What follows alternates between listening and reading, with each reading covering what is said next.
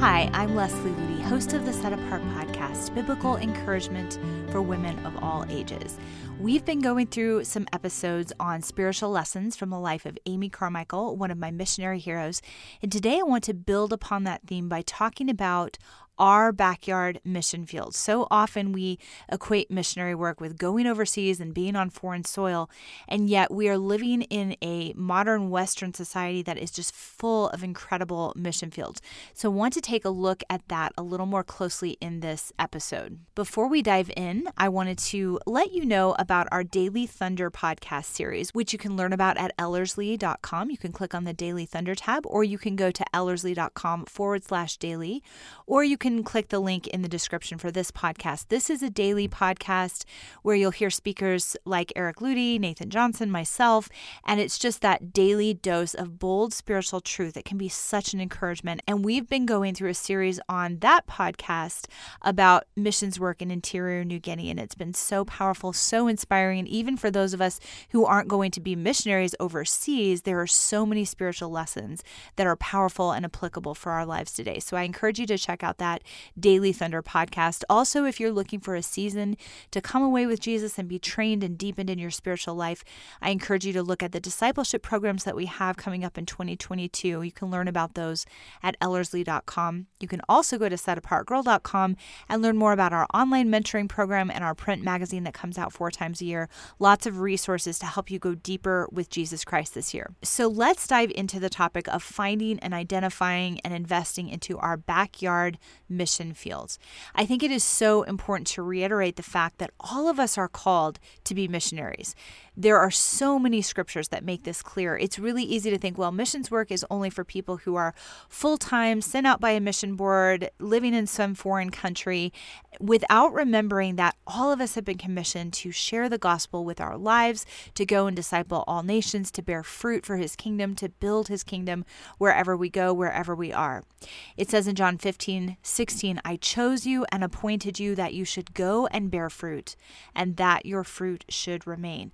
I love that scripture because it's talking about the fact that God chose us and appointed us for this task. It's not a duty or an obligation or something we have to do, it's a privilege to be called according to his purpose to help him build the kingdom of God. So, I want to start out by sharing with you a personal story for when Eric and I felt called to overseas missions, and God actually pulled us back and said, I want you to invest yourself in the mission fields that are right in your own backyard. And that was hard for me because I felt like it would be more exciting, more adventurous to be overseas as a missionary. Sometimes it feels a little less spiritual or a little less adventurous to be called to our own country, our own people, our own community, our own culture.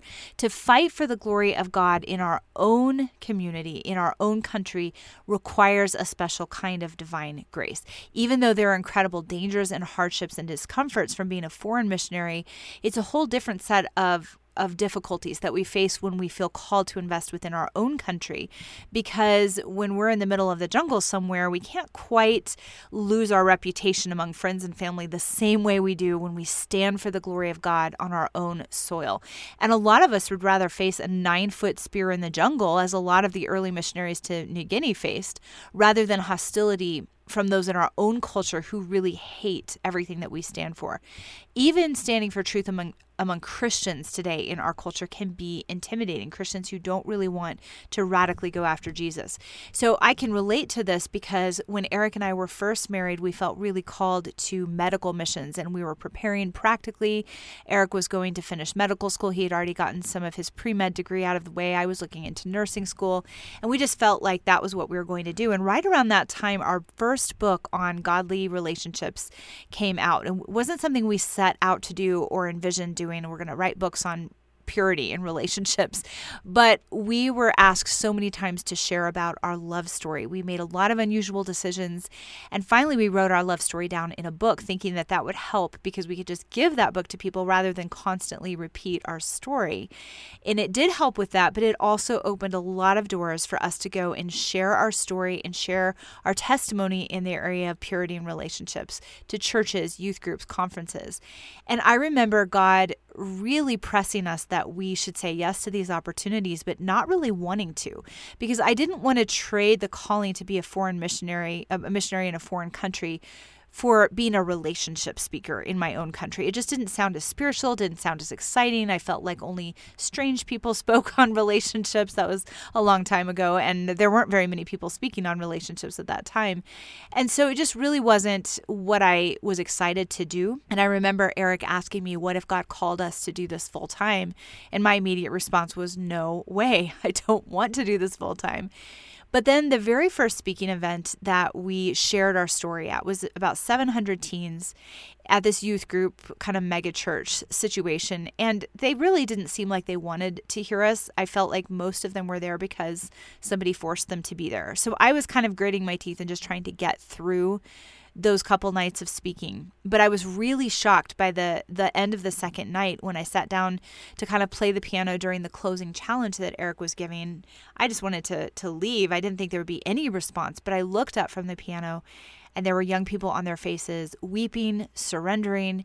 It was happening all over the auditorium. There were hundreds of them on their faces, just really dealing with God, giving their lives fully to God for the first time, many of them. And so many of them said, you know, we were we were waiting for a message like this. And I was so surprised. And yet it was God's way of confirming to me, here's a mission field right in your own backyard. It's a mission field that I don't want you to overlook. An entire generation that is so hungry, even within the church, just so hungry for the power, the glory, the simplicity of the gospel. They're used to being entertained, they're used to being spoken to in a very shallow way, and they need the truth of Jesus Christ.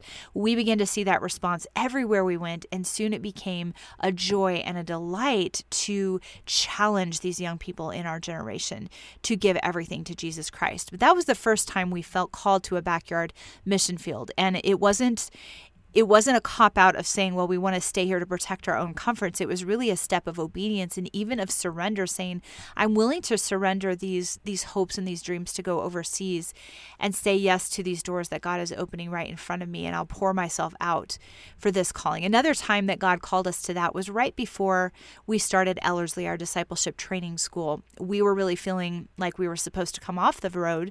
We'd been speaking for 10 years or so traveling and speaking and felt like we were in a new season of life. We were starting a family and thought maybe this is the time we're supposed to go to the mission field. And as we prepared to, for the second time, to move overseas and be full time missionaries, we began to really feel that God was impressing upon us a verse from Revelation 3 2 Be watchful and strengthen the things which remain that are ready to die. And that was God's word to us for where the Western church, the American church, was at. That there are those glimmers of passionate Christianity, those who are ready to follow radically after Jesus, but they desperately need that spiritual strength because the church in America, by and large, is weak and apathetic and it needs to be strengthened before it dies. And so we felt very called to that and again had to sort of die to those hopes and dreams of going to the mission field and say yes to a mission field right in our own backyard. And so for the past 11 years, we have been so privileged to see God bring the body of Christ from all over our country and even other countries right to our doorstep. And we can invest into them spiritually and strengthen them spiritually so they can go and live out the calling of God on their lives with that true foundation of spiritual strength. Again, another way that God has said, I want you to pour into the mission field right in your own backyard. We often over spiritualize the idea of going overseas as missionaries. We think that gospel work on a foreign soil is somehow more valid than gospel work here at home. But in reality, gospel work is vital in both places. And so whether we are called to go or to stay, obedience is what matters. As it says in 1 Samuel 15:22, has the Lord as great delight in burnt offerings and sacrifices as in obeying the voice of the Lord. Behold, to obey is better than sacrifice. And basically, what that verse is saying is you can do something that looks or sounds really spiritual, but if it's not obedience to where God has called you, it's not where God wants you to be. I want to share with you a few stories from missionaries in the past that have made that decision to invest in the mission fields right in their own backyards and how powerful that decision has been in their lives and in Christian history.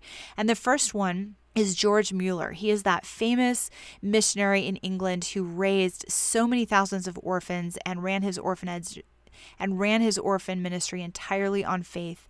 He has some incredible biographies. He's written an autobiography, and he lived in England in the mid 1800s. There was a moment in his young ministry, his young ministry life, marriage and ministry life, where he chose to say no to foreign missions in order to say yes to a mission field that was right in his own backyard. And it was actually such a pivotal moment for the rest of his life.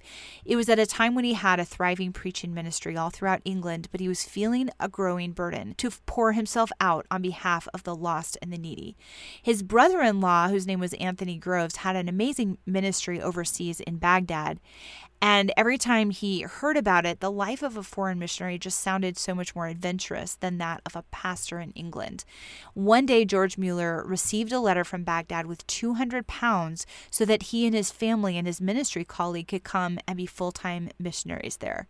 The need in Baghdad was great, and God seemed to be opening a door and providing a way, so they began to make plans to go. He was very excited. And then one afternoon, he was visiting a member of his church congregation in the poorest part of Bristol, England. The streets were muddy and dreary, there was poverty everywhere, destitution everywhere.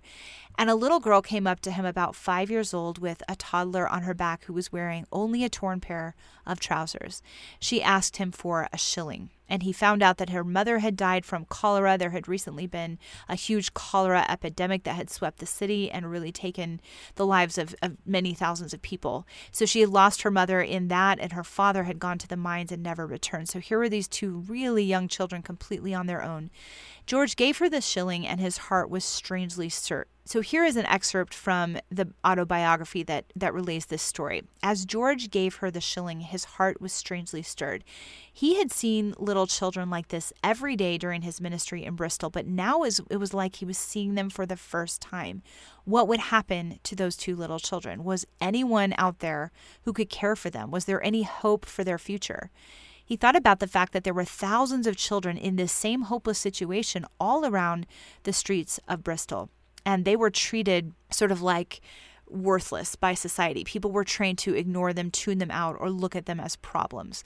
As George walked along the muddy streets, he came to a decision. He didn't need to go to the mission field in Baghdad or anywhere else. He was standing in the middle of a mission field. Surely there could be no more needy people in the world than these helpless little children. Baghdad might sound foreign and exciting, but there was also work to be done in dirty, overcrowded Bristol, England. He did not know how to go about it or what a lone person could do with no regular income, but he knew one thing with God's help, he would do something to help the poor homeless children of Bristol. His pledge was this God has a mission field for me right here, and I will live and die in it. Now, the fruit of that decision over George Mueller's lifetime, he took full responsibility for the care of over 10,000 orphans. He provided education for 120,000 children. He established 117 schools. He ran his orphan homes with such incredible excellence that even the famous author Charles Dickens, who came to visit unexpectedly, was so impressed. He told everybody what he had seen. George Mueller provided so many educational opportunities opportunities for underprivileged children that he was even accused by some of raising the poor above their natural station in British life. When he died, it was said of him by the public newspapers and broadcast all around the world that George Mueller had robbed the cruel streets of thousands of victims, the jails of thousands of felons, and the poorhouses of thousands of helpless waifs. And how had he done this? The Liverpool Mercury paper wrote, How was this wonder accomplished? Mr. Mueller has told the world what it was the result of prayer. The rationalism of the day will sneer at this declaration, but the facts remain. So even the secular media was taking notice of how astounding this man's life was. And it all stemmed from that one decision to say, Lord, I see the mission field right in my own backyard, and I will fully invest myself into this. Another powerful story that I've told in other podcast episodes here is the story of Frank Jenner, who recognized the mission field on George Street in Sydney, Australia. He lived and worked in Sydney, Australia. He had given his life radically to Jesus as a young military serviceman, and he wanted to now share the hope and the life of Christ with others. He was working on George Street in Sydney, Australia during the time of the Second World War, and he would often see these military men and women get off the ship at Sydney Harbor and come and have a few days off in the city and then return back to the war. And he knew for so many of them, it was a life or death situation. They may be going off to that war and never coming back. And so he began to feel the urgency to share the gospel with them. So he made a commitment that he would witness, share the gospel with at least 10 people a day for as long as he had the strength to do so. And he did that for 28 years. He would leave his workplace in the afternoon and walk down the, the road to George Street and begin handing out tracts. He would ask people a question if you were to die tonight, where would you go, heaven or hell? And he had no idea. He just faithfully did this for 28 years. And for so many years, he had no idea whether this witnessing was actually making any kind of a difference. It wasn't until a traveling minister named Francis Dixon began traveling the world and hearing so many people's testimonies start with this this encounter with this little man on George Street in Sydney, Australia. And they said he asked me this question. He handed me this track. I couldn't get his question out of my mind. I sought out a Christian and I be I gave my life to Jesus. And so many people on like five different continents would would trace it their salvation back to that one conversation. And so Francis Dixon finally came to see Frank Jenner at the end of his life and he was Frank Jenner was so overwhelmed at the fruit of this this faithful witnessing because for all he knew it hadn't really made much of a difference. But for 28 years he faithfully cultivated that that mission field on George Street in Sydney Australia. And it is estimated that during Frank's lifetime he reached over 100,000 people with the gospel. That is more than most pastors and missionaries would ever think of reaching in their lifetime. Thousands responded to the gospel as a result of this simple little man who just went down the road and handed out tracts every day he, that he could for 28 years. And so many of the people that he won went on to become pastors and missionaries who continued to share the gospel all around the world. What an incredible example of investing into a mission field right in your own backyard. The third story is David Wilkerson. You might recognize his name from his book, The Cross and the Switchblade. There's a movie made about it, sort of a classic Christian book that's been around since the 70s. But his story is really, really powerful as far as investing into a very scary mission field right in his own backyard. It wasn't exactly in his own backyard, but it wasn't very far from where he was living. He was a simple country preacher investing himself in a small rural community in Pennsylvania. And he was challenged by God to use his recreation time every night, which was just a time of sitting and watching the news and watching TV, a couple hours every night after his family had gone to bed to, to kind of give that up and exchange that time for prayer. So he sold his TV, it would kind of put a test out before God, okay, Lord, I'm going to put my TV up for sale in the newspaper. And if somebody calls within 30 minutes and offers to buy it, I'll know this is from you. And his wife said, You're not giving God much time to work. But someone did buy his TV within 30 minutes. And so he began to use those evenings in prayer. And it led to him looking at a life magazine during one of his prayer times. Just just a life magazine laying on the desk caught his attention. And he said this at first glance it seemed that there was nothing on the page to interest me. It carried a pen drawing of a trial taking place in New York City 350 miles away I'd never been to New York and I never wanted to go except perhaps to see the Statue of Liberty I started to flip the page over, but as I did, my attention was caught by the eyes of one of the figures in that drawing, a boy, one of seven boys on trial for murder. The artist had caught such a look of bewilderment and hatred and despair in his features that I opened the magazine wide to get a closer look, and as I did, I began to cry. What's the matter with me? I said aloud, impatiently brushing away a tear. I looked at the picture more carefully. The boys were all teenagers. They were members of a gang called the Dragons. Beneath their picture was the story of how they had gone into Highbridge Park in New York and brutally attacked and killed a 15 year old polio victim. The story revolted me. It turned my stomach. In our little mountain town, such things seemed mercifully unbelievable. That's why I was dumbfounded by the thought that suddenly sprang into my head, full blown, as, it, as if it had come into my mind from somewhere else. Go to New York City and help those boys. I laughed out loud. Me go to New York, a country preacher barge into a situation he knows less than nothing about? Go to New York City and help those boys. And so that thought continued to grow in his heart and his mind until he finally left his little town and went to try to reach those boys during their trial. And it started this incredible story of God opening doors for him to reach these very troubled gang members in inner city New York. So he was transformed from this comfortable, predictable country preacher into one of the most unlikely missionaries in our modern time, a man who really radically changed the culture of the gangs in inner city New York in that time for the glory of God. What an amazing picture of investing into the mission field right in his own backyard, in his own country. Now, this story especially can speak to those of us who look around at where our country and our culture and our communities are headed and think, you know, I want nothing to do with that. I'm revolted. I'm, I'm disgusted by the way things are going, by how godless our society is becoming, how antagonistic they are toward the gospel. I think I'll just stay in my little bubble of comfort and not deal with that. David Wilkerson went straight into a situation that he felt very ill equipped for, but he, he knew God had called him to go and he knew God would be with him.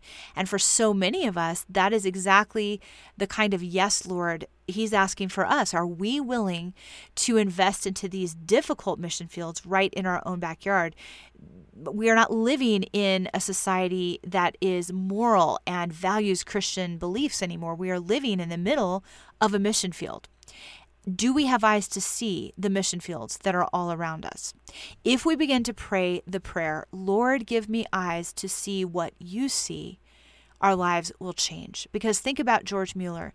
He saw those street children for the very first time when that little girl asked for a shilling. He had seen them without really seeing them in previous months and years. But once he had the heart of God, he saw them as God saw them. And that's when he got the vision to stand up for Bristol's orphans. David Wilkerson saw the gang members as God saw them, not just an interesting story in Life magazine, but real people that God desperately cared about and wanted to reach and he gained the burden of God for these young people.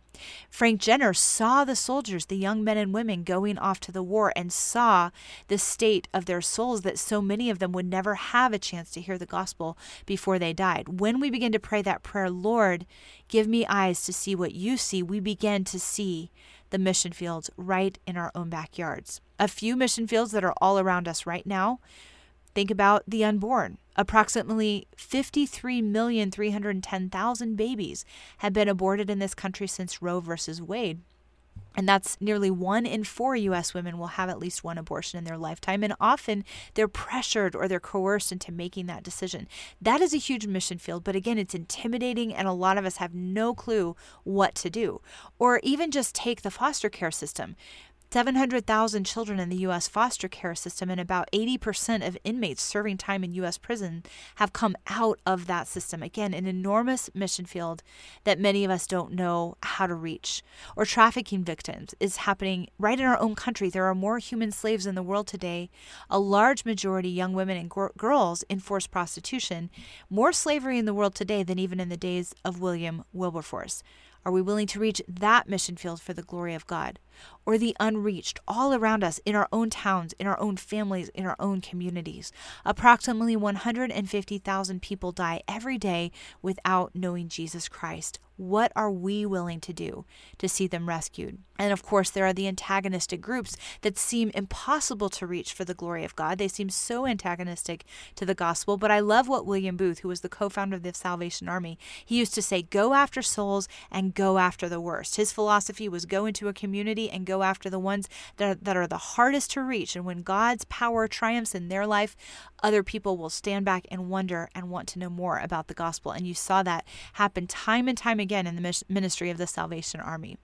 My question and challenge for all of us today are we willing to make ourselves available for these mission fields, not just for foreign missions, but for the mission fields right in our own backyard? There is an incredible challenge that we are all facing today. We are not living in a God fearing society anymore. And I remember reading in the book Peace Child, this is something that Eric has talked about in the Daily Thunder podcast. He's been going through some excerpts from the book Peace Child, where Don Richardson went into interior New Guinea in the 60s. And it was such an anti God society that he didn't really know if he could make much of a difference there. And when he first arrived there, this is sort of what the, the jungle seemed to say to him Your idealism means nothing here. Your Christian gospel has never scrupled the conscience of my children. You think you love them, but wait until you know them, if you ever can know them.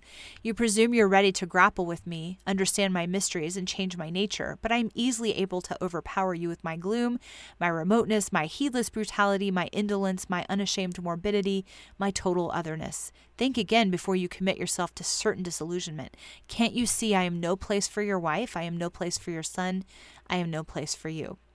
And after Don Richardson grappled with that intimidation tactic, he responded this way It's only a bluff, I thought. This swamp is also part of my Father's creation. His providence can sustain us here as well as anywhere else. Then the peace of God descended on me, and suddenly this strange place became home, my home. I turned to Ken and John and said, This is where I want to build. Now, if you translate that same type of scenario to what we're facing in 2021, we might hear a similar message from our culture. I am not like your tame, manageable America of the 1950s. Your idealism means nothing here. Your Christian gospel has never scrupled the conscience of my children. You think you want to reach them, but wait until you know them, if you ever can know them. You presume you're ready to grapple with me, understand my mysteries, and change my nature, but I am easily able to overpower you with my control, my intimidation, my heedless disregard of truth, my indolence, my unashamed debauchery, and my total otherness. Think again before you commit yourself to certain disillusionment disillusionment. Can't you see I am no place for you? And here is our response to those lies that come against us when we think about reaching our own culture.